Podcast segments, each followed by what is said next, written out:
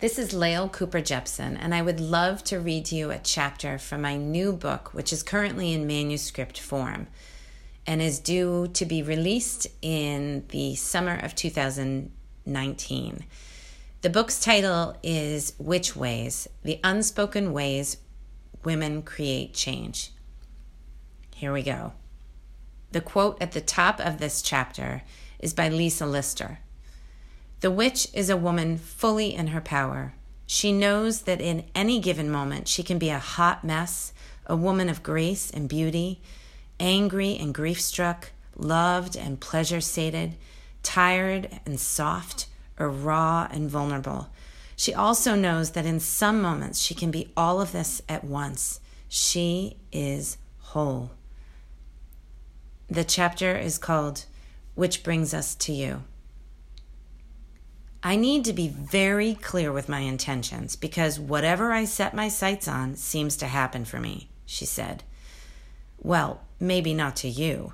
She doesn't admit that because who says that at a dinner party, the school bus stop, or community gatherings? Not many. You know why?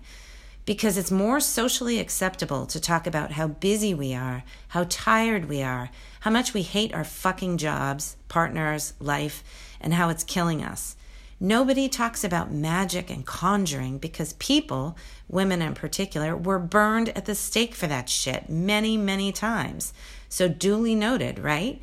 That's some high stakes truth telling action right there. But the thing is, my clients do.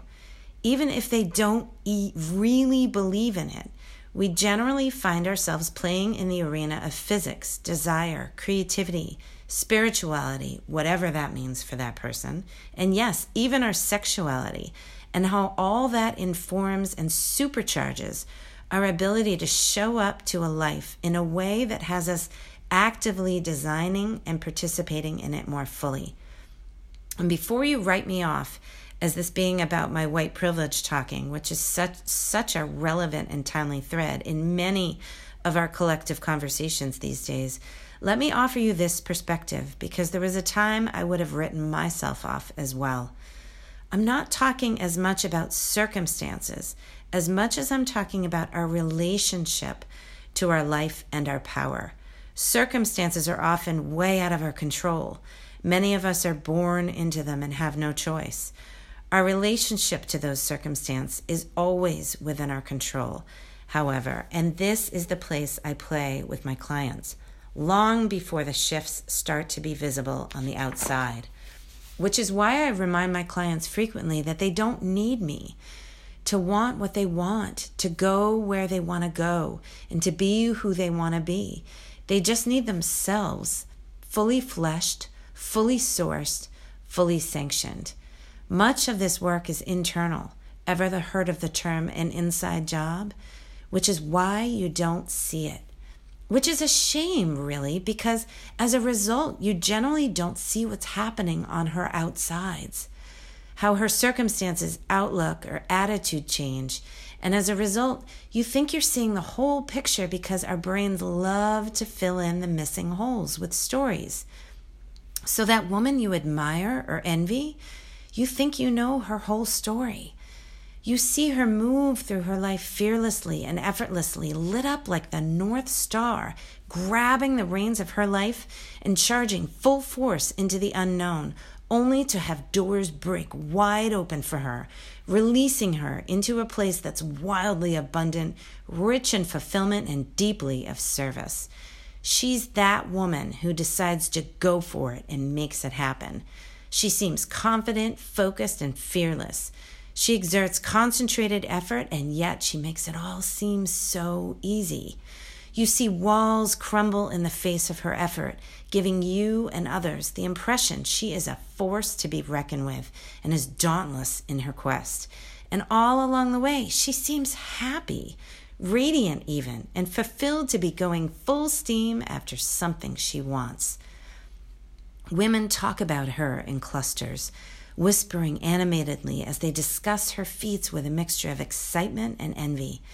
Together, their words and collective uh, impressions of this woman elevate her onto a platform, effectively separating her from the masses. They marvel how she did it, what her secrets are, and what it's like being her. And in the face of all this, the woman, the subject of all this gushing admiration and pointed observation, appears to take it all in stride. Unaware of her elevated platform, she comes off as humble and even self effacing. She often diminishes her own accomplishment and downplays the effort it took for her to get there. She seems relatable and even down to earth. But you know that can't be the case. She's a force of nature, you think. And she is. You're right about that one. But you know what else you you know what you might be missing? She's no different nor special or powerful than you. In fact, as I will show you on these pages, woman, she is you. That's why you noticed her. That's why you're drawn to her. That's why you want what she has. Your force of nature recognizes its force of nature in her. Like attracts like. But if you're like so many of us trying to find our way in the pervasive myths that cloud our collective consciousness, you've been trained to hold this woman as separate and wholly distinct from you.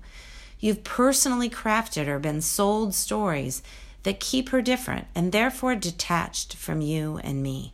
She's fearless.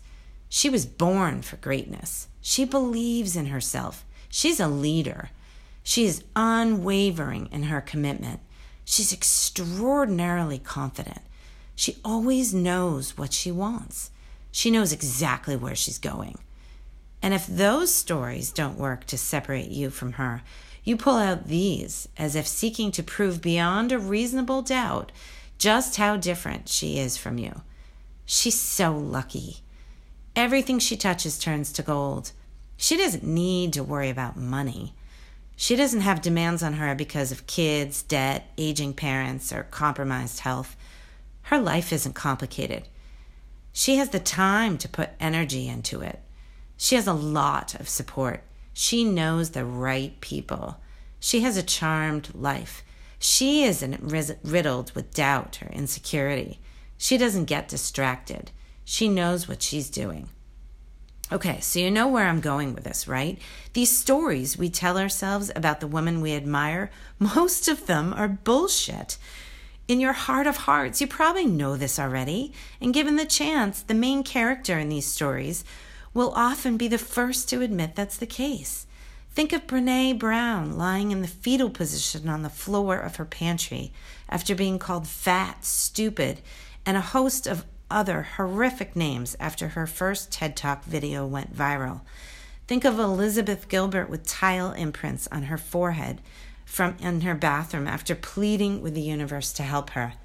Think of Oprah Winfrey being abused since the age of nine in rural Mississippi, running away from home at 13 and getting pregnant and losing the baby a year later at 14. Think of J.K. Rowling living in a state of welfare and clinically depressed with a young daughter to support. Think of Glennon Doyle Melton learning the devastating news of her husband's infidelity the week before her book tour about her family and parenting uh, parenting launches. Think of Julia Child not knowing how to cook until she enrolled, starting to take classes in her late 30s. Think of Katherine Johnson being driven 120 miles in rural West Virginia so she would find a school that would teach mathematics to an African American girl. These are just a few examples, but surely you get my point.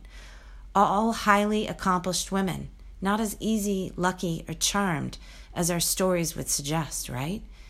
But in those brief moments or lifetimes, when we believe in the truth of those stories, we tell ourselves about women who lead and who succeed, we can see them as special and different from us, which means we have an ironclad reason to stay safely where we are, ensconced in our bubbles of excuses, half truth, and misperceptions about what we might be capable of if we were to go for it, to not wait a moment longer. Years ago, I heard the independent singer and songwriter Mayu Maya Azucena speak at a workshop I attended at Kripalu Retreat Center. Later that evening, she performed in front of an intimate crowd. The highlight for me was a cover of Seal's song, A Little Bit Crazy.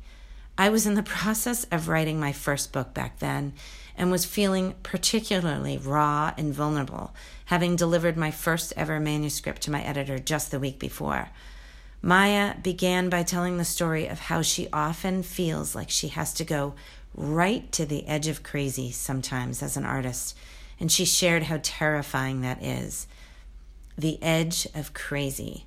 I had been to that place my fingernail marks were probably still all over its edge from the many times I hung on to it as my leg- legs dangled freely over the other side. Earlier in the day at that same retreat, I listened as Christiane Northrup, a highly accomplished physician, author, and speaker, a woman who I saw as a leader of a revolution of women to reclaim the power in our bodies, talk about how lonely life at the edge was for her. This was a woman who had been interviewed countless times by Oprah on her show as well as later on Super Soul Sundays. And here she was saying how lonely she had felt, how lonely she continues to feel. The edge will always be a really lonely place, she said quite plainly. I was gobsmacked how could this incredibly successful and famous woman feel so isolated and scared and unsure of herself? Oh, because I had my stories about her and her success all wrong. I had used my stories about her to essentially distance myself from her, to make her more, better, and worthy than me. So these stories we tell ourselves, they're convenient excuses for our fears to gain a foothold they are heavy blankets that quickly smolder out our dreams before they can ignite. They are the funhouse mirrors that distort our perceptions of ourselves. Because of my work with women over the years, I've had the good fortune of seeing what happens before, during, and after the moments of women who decide to go for it. I've been able to see what happens behind the veil before it gets pushed back for others to see. So that's what we'll be talking, that's what we'll be doing here together. Pulling back the veil and shining a light on what happens for women when they decide to become leaders of their own lives. Most of us know what happens when they've landed someplace, but what I'm most interested in is giving some insight as to what happens for these women when no one is looking. Because lucky me, they've let me see.